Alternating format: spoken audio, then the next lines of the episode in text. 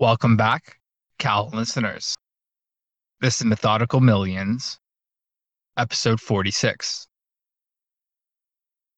Cal, I feel like we're witnessing history because we've both been on the front lines and casually watched how people around us who maybe don't really follow investing or trading have become involved in a news headline and it seems like there's a battle going on between Wall Street and everyday normal people. Can you give us an idea of what's going on and maybe how this all started? Such a crazy time right now. This is so exciting, I think, for everyone, whether they're involved or not. Even sitting in the sidelines is quite exciting to watch. So, for those who don't know, the short version of the story is there's this subreddit known as Wall Street Bets, who's known for mostly millennials, young traders that are famous for investing or trading mostly into very speculative plays, very speculative trades, and trying to maximize their growth. There are some of them that are just following others, but there's some that do put in their work. They put their due diligence, they do put in their research, and one of them, actually, I think a few months ago, found out that one of the stocks that he's looking at that has relatively low market cap, which is GameStop. GameStop is a company that's a brick and mortar shop. You can buy video games and sell your video games. And they've been struggling through the COVID situation. So, what happened is he realized that there is short interest. Now, short interest meaning that there is a large number of people out there that are betting against the stock and they believe that the value of that stock is going to drop further and further. But what he found is that the short interest was 138% of the total numbers of shares outstanding. So that means there are more people short of the stock than there are actual shares available for what they call short squeeze.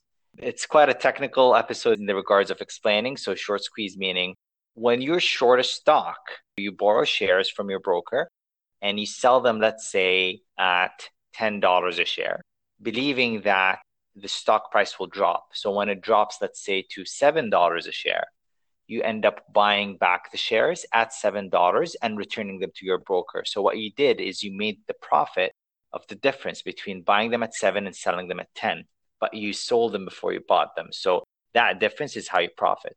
The risk with short selling is the maximum you can absolutely make theoretically would be 100%. So that means if the $10 stock that you shorted goes to zero, that's the maximum you can make is $10 per share. But theoretically, the maximum loss that can happen is infinite. If it ends up going up to $20, $50, $100, $10,000, there is no limit to the upside because theoretically a stock can go up and up and up. So in theory, you could lose a limitless amount of money. So with GameStop, there is a huge short interest. Let's call it 130%. He realized that it would be a good idea to buy it. There's no fundamental flaw with the company. It is struggling, but somewhat managing, and that the huge amount of short interest in the stock is unjustified. Now, the challenge is, even though he bought the stock, he's one individual. Him buying a stock, no matter how many shares he'd buy, he's an average person. He would not really influence the movement of the shares. But he started explaining his point of view. And the members of the subreddit started buying into his explanation. And that actually influenced the price to move a bit higher. So what happened is some people actually start owning the stock around four to five dollars and end up going higher to 15 17 20 dollars. And then a matter of a few days which was last week as of recording this the stock shot up to $60 and the next day to $150 or thereabouts and then the following day to 250 it reached to a high of $483 at one point which is absolutely insane there is no reason for the stock to go that high such a short period of time. In my opinion, it actually dwarfs the movement of Bitcoin. There's nothing small about the Bitcoin move and how high it squeezed up and from where, but it just shows the intensity in such a short period of time that everyone around the world is looking at this. More and more people started buying into the stock, and the stock started squeezing higher. So those funds who are short are now forced to cover their short position. And what happens is when you cover your short position, you have to buy shares. So when you buy more shares, that provides an increase in demand and pushes the price further up. So it's just a domino effect in a way. And on top of that, what happened is as the stock started squeezing higher, reaching prices it's never reached in its history, a lot of people, basically what we call market makers, big funds that provide liquidity in the market. And let's say the price goes up to $50, they have to have available options that if someone wants to buy options, they would be able to sell them those options. So let's say a retail investor like John or myself would like to buy some calls and we'd go and place an order and put a price on that call and we meet the price of the market maker, they would sell us that call. So what happens is we'd be long the call option at a certain strike price. And because of this inflow of retail traders, what we call Main Street, Main Street versus Wall Street, the average traders, I wouldn't say teaming up, but they're all buying into it. And the volume of all this money coming into the stock has given high demand in it. And what happened is that call buying would cause the market maker to have a negative delta. They would be selling calls for you to buy them. I would buy the calls, they'd be selling it to me. So my delta would be positive, their delta would be negative. Negative delta meaning you're effectively betting against the move. So for them to hedge that position, they would ideally try to get delta neutral and they would buy more shares. And so on it goes. And that just pumped the price of the stock to insane figures. There are a few other companies that have similar aspects to GameStop and have high short interest, not as high because GameStop was the most shorted stock in the stock market when this started, but really caused quite a domino effect. Great explanation. I want to talk about why this is a movement, but first, I'll give you my following of this a bit. So, first of all, there's people on the news, and these are prominent people. These are actual investment firm CEOs and chair members, high up people who are on TV talking to other billionaires about whether or not this is allowed. And you've got two sides of the spectrum. You've got people who have arguable special interests. And I'm going to take a biased opinion on this. I'm going to say I don't agree with Wall Street on this. The people who are speaking out, who are on the losing side, seem to be saying, well, this game is not how it's supposed to go. And what percent of retail investors actually move the market? We've wondered this question before. And now it looks like, in terms of coincidence or maybe people rallying together, that amount of subscribers on that subreddit has grown from under a million to seven in a week or two. It's fun to read just for the memes and to see people make money, lose money. Huge growth. Everyone's on it. And how I started following this, it was one of the hype stocks. So you got AMC, the movie theater company, BlackBerry Research in Motion, who sold off to China, as far as I understand. But there's rumors they're going to get into self driving cars. And that was part of the reason why they're booming. So you got some other tickers, and these tickers are targeted. So we've talked about brokerages, right? I'm using Thinkorswim, which is a branch of TD in Canada, and the counterpart is TD Ameritrade. And Canadians maybe were not high enough volume, but in the US, actual brokerages did two things.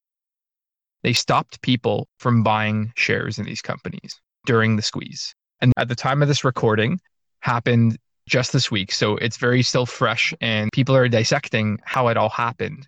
But brokerages said, you know what? You can't buy these shares. You can only sell them. Number two, some people have screenshotted their sell limits get canceled. That's the word going around. People had sell orders. So if you're trading and you buy GME at 300, yeah, it's a little bit fun, but there's got to be a whole group of people who want to see it go to 600 or 1000 and the chant right now is a thousand is not a meme. And you're going to see that everywhere on t shirts, on billboards. Cal, did you know there's about 20 billboards, including Times Square, that are going up with GME related mantras? And that's why this is a movement because the joke is people are occupying Wall Street with their smartphones from their homes now. And I am drawing the analogy from the BLM movement, people quarantining, and people have time, which made this easier to talk about and protest in general. I've never seen the US protest this much before. But what's more interesting is all these people are bringing up good inequality points. The 1% was thrown around, and I don't hate the 1% necessarily. I know a lot of good one percenters. So we've talked about Chamath before. He's gone to battle. He's probably worth $5 billion. He's investing in climate change, in green energy, in a lot of cool things. He doesn't like Wall Street. A lot of people don't. And he is saying, why is the average person getting screwed over? Why is that fair? What happened here is between this blocking of buy orders. So, as you can imagine, Wall Street Bets is growing. And before we talk about the whole movement aspect, people want to get in and you could be already on a brokerage. Maybe you don't use it all the time and you're like, okay, I'm going to go on Robinhood. I'm going to buy some shares. I'm going to go on TD Ameritrade. I'm going to go on any brokerage. And it wasn't just Robinhood, it was many of them. But the big conspiracy is that these buy orders were limited, some to one per day, some not at all. And what if you were going to buy 10,000 shares? The squeeze was real. It was happening on the retail side. And whether it was other hedge funds as well jumping in. I didn't hear any press about hedge funds not being able to buy shares. So are they on a different playing field? And what happens to the retailers who wanted to buy in? They can't. There's no way this is legal. And the only reason this is a big deal, besides the fact that I believe it's unethical, is that imagine how many people were not subscribed to Wall Street bets who had brokerage accounts who are following this, who see it on the news. Tens of millions of people have seen this and are watching brokerages say, no, you can't participate. We're going to decide, we're going to be the gatekeepers of how you get to make money. We're going to tell you what opportunity is risky. And the crazy thing is, people on CNBC, not the anchors, but the guests they have on who come from hedge funds, who come from big investment banks, are saying there's no fundamentals. The price shouldn't go up. And Chamath made a good point. How many hedge funds play on momentum or technical trading? Why is it that retail can't make money? None of that makes sense. It really, really doesn't. So we haven't seen this before where big funds and CEOs are saying, this isn't fair. And the reason I believe they're taking a side is because hedge funds are losing. And it happens. People blow up retail accounts, hedge funds blow up their accounts.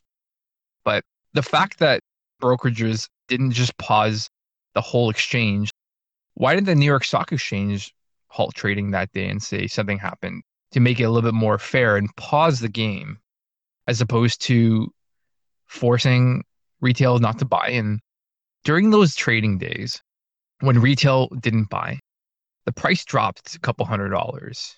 And it's back up. So there's a lot of unfairness and there should be outrage. There should be a movement, and we've seen a movement with billboards with people wanting more and saying, This is my chance to make money. Why can't I? Why are people allowed to buy lottery tickets or go to the casino, but can't use an app to buy into a stock? Why all of a sudden are people who didn't matter before so caught up in being the bad guys against hedge funds who shorted at 140%. That should have never happened. That is their misstep and they should own that. And Chamath also made good points about that in the past where people like airline companies, he had said that's their problem, not people who lost their houses in 08. Those people are going to get left out to dry again. Is that the idea? So it's become a movement because millennials have seen two major bust cycles, although in between was the greatest boom cycle. But it's been so tough for a lot of people. If you don't do this for a living or follow it every day, the economy being where it is, No one complained that the economy was booming for the last eight months. Wall Street was happy. One company skyrockets, and Cal, just to clarify, GME going up 10x in a week and a half isn't necessarily unheard of. Haven't you seen that with microcaps or other stocks before? Happens all the time. Microcap stocks, they can have some news or a catalyst of some sort that would drive the stock up from, let's say, a dollar to two to ten dollars or twenty dollars. But usually it come back down. There are some people who categorize some of that action as the pump and dump. So, meaning people would try to pump the stock on purpose just to drive the share price up, and then they would sell at the top or at a much higher price, and then that will eventually cause the share price to drop, and that's illegal. But with GameStop, it's what they call a short squeeze. So it's just a technical movement in terms of way too many shorts. They need to cover their position, and that's causing to drive up. So, not in terms of news that drove it that was fake or misrepresenting some information. And like you said, it just begs the question is the game rigged against the average investor? And I don't know the rules and regulations that the SEC has placed in terms of trading. But a couple days ago, they released a statement saying that they will investigate the matter and they will make sure the retail investor doesn't miss out or doesn't get hurt because of this move. So I don't know what that will materialize to and what that actually means in terms of what actions will be taken. But you're absolutely right. I can't help but feel quite a bit frustrated on the matter because I've done a lot of trying to read articles and try to watch some interviews on the matter on TV. And some people would say that technically what those brokerages have been doing is not illegal, which is limiting the buying because they have a regulatory obligation to meet margin requirements. But my question to that or my rebuttal to that would be then why would they not monitor that in the first place? Shouldn't they be more prepared for such scenarios? We've already seen last year being quite the unprecedented drop and buy opportunity that the markets has arguably ever seen before. And there's a lot of volume coming in, a lot of young retail investors getting to the market. And that's what we, I think, always wanted. When you claim to have a free market and you limit one of the players from crossing the line before the big boys, then why isn't it across the board, as you mentioned? So a fair play would be the regulation comes from the SEC to investigate. Or if something happens through the brokers, then they need to understand that something comes either from the exchange itself or that everyone can't buy and sell. Imagine you're in a race, you're the underdog, no one expects you to win, and somehow you get that boost and you're coming close to the finish line. Halfway through, someone just throws a heavy bag of bricks on your back you can move forward, just not at the pace that you want. And then the ones who were expected to win ends up winning. Why is that? That's not what capitalist market should be. That's not a free market. That's not the way it behaves. And even though that's not the market itself, the medium of which those investors reach the market, which are the brokers, are quite key here.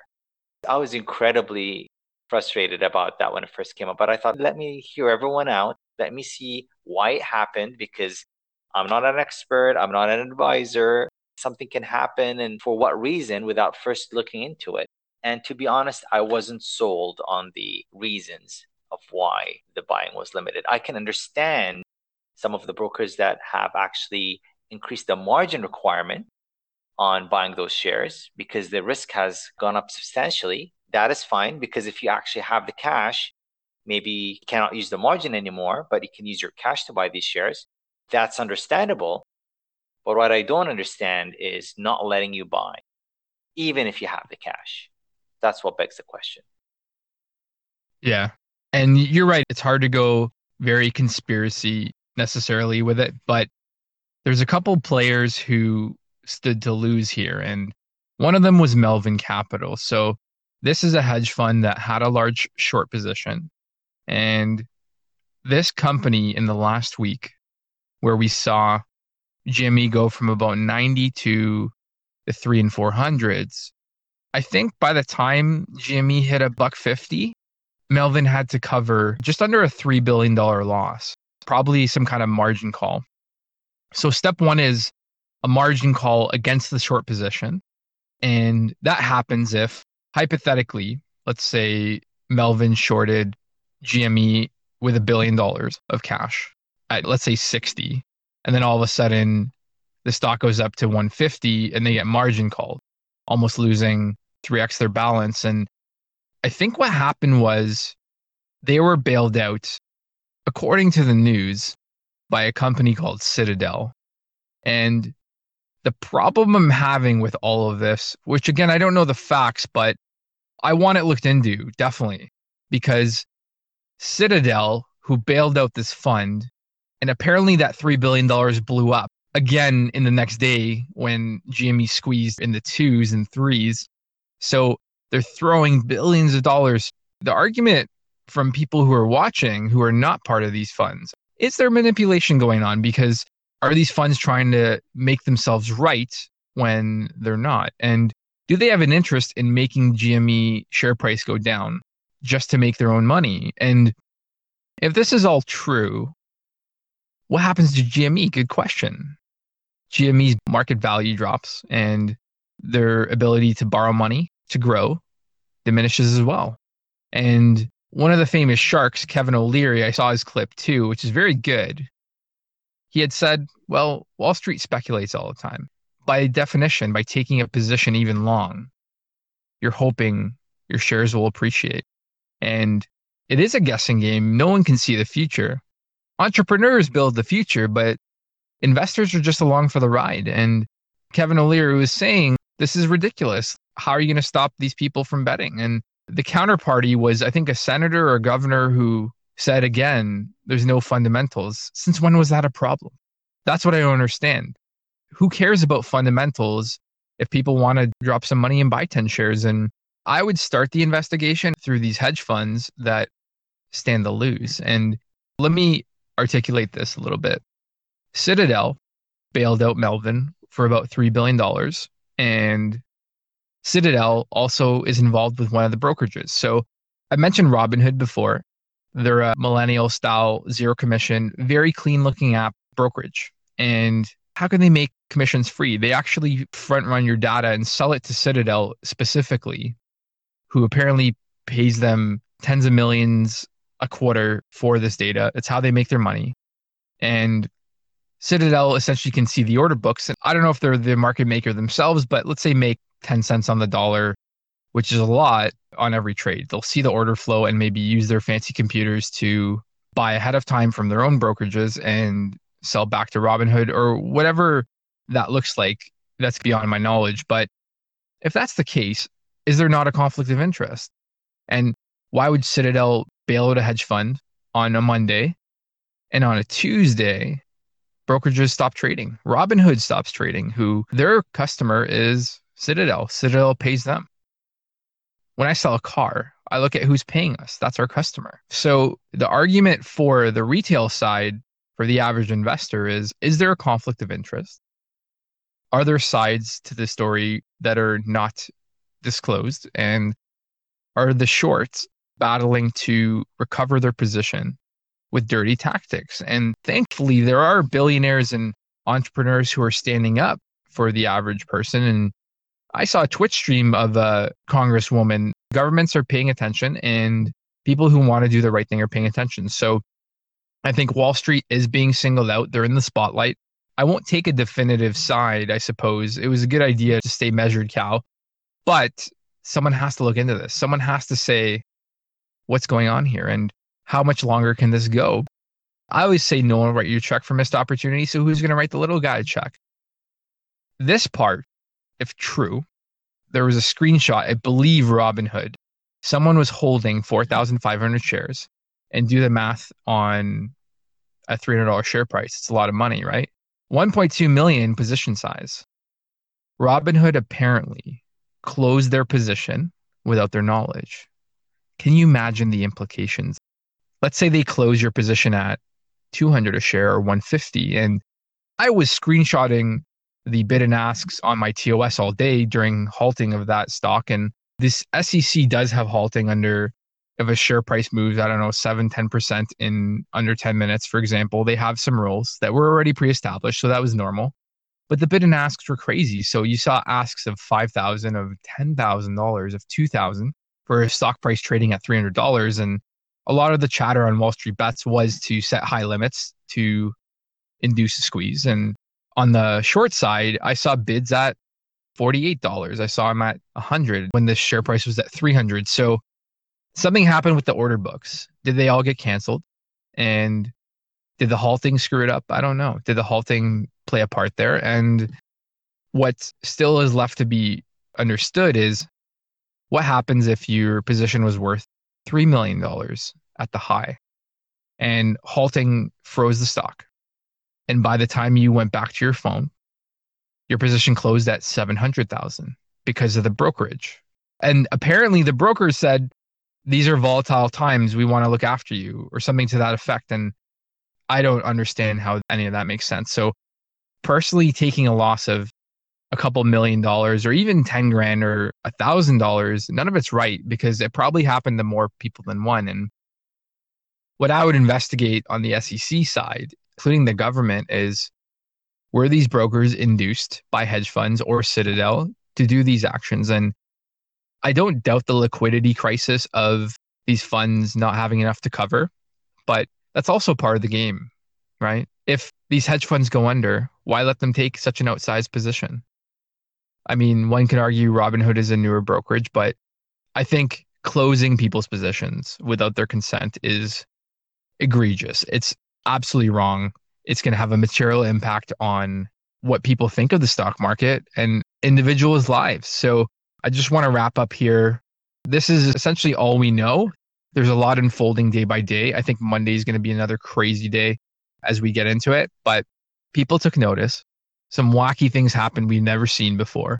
And I'm going to top it off by saying, here's why it's a movement. If you actually want to go read on Wall Street bets, people are saying, I don't like to just throw in money in random stocks, but I don't like Wall Street. They made my parents go bankrupt in 08. They got bailouts while we didn't. We starved. We lost our house. We had family members die because of our healthcare system. We couldn't afford it. We lost our jobs. 08 was a real time of hardship. And some people arguably never recovered. So this is a movement because people are tired of losing. They're tired of being told one thing and seeing another happen. And I've always been careful to be optimistic in life, but this is the first time I think I see coercion to say, yeah, well, our fund's going to go under. Can you just pause it for a day? We're going to cover our positions because apparently the shorts did cover from 140% to 112. So there was some covering going on and that just doesn't sit with me. I want an explanation. I want to know what happened, why and why it's legal and if it's not, I think they should be mandated to pay the investors who lost their money and it's so tricky because I've always seen this by the way on the normal side of retailers complaining that the software froze and I couldn't close my options contract and I lost $50,000. These things do happen, but this was on such a grand scale. And to top it off, we had talked about certain tickers that are popular with the Wall Street bets crowd. About seven out of 10 tickers were banned. I've been invested in Tesla for seven years, maybe longer. I've never seen Tesla banned. Tesla's gone two, 3x in a week. They've had their exuberance. They've gone through these cycles. They've been excessively shorted and nothing's been done. So this is genuinely a unique moment in time where something happened that wasn't normal. And I just want to know who caused it behind the scenes. Let's look into that. Was it some of the hedge funds or was it the broker's decision? So I would contest the story that it's just a liquidity issue. I think there's more forces at play that stand to lose. And I think there should be accountability. I think that's what it comes down to ultimately.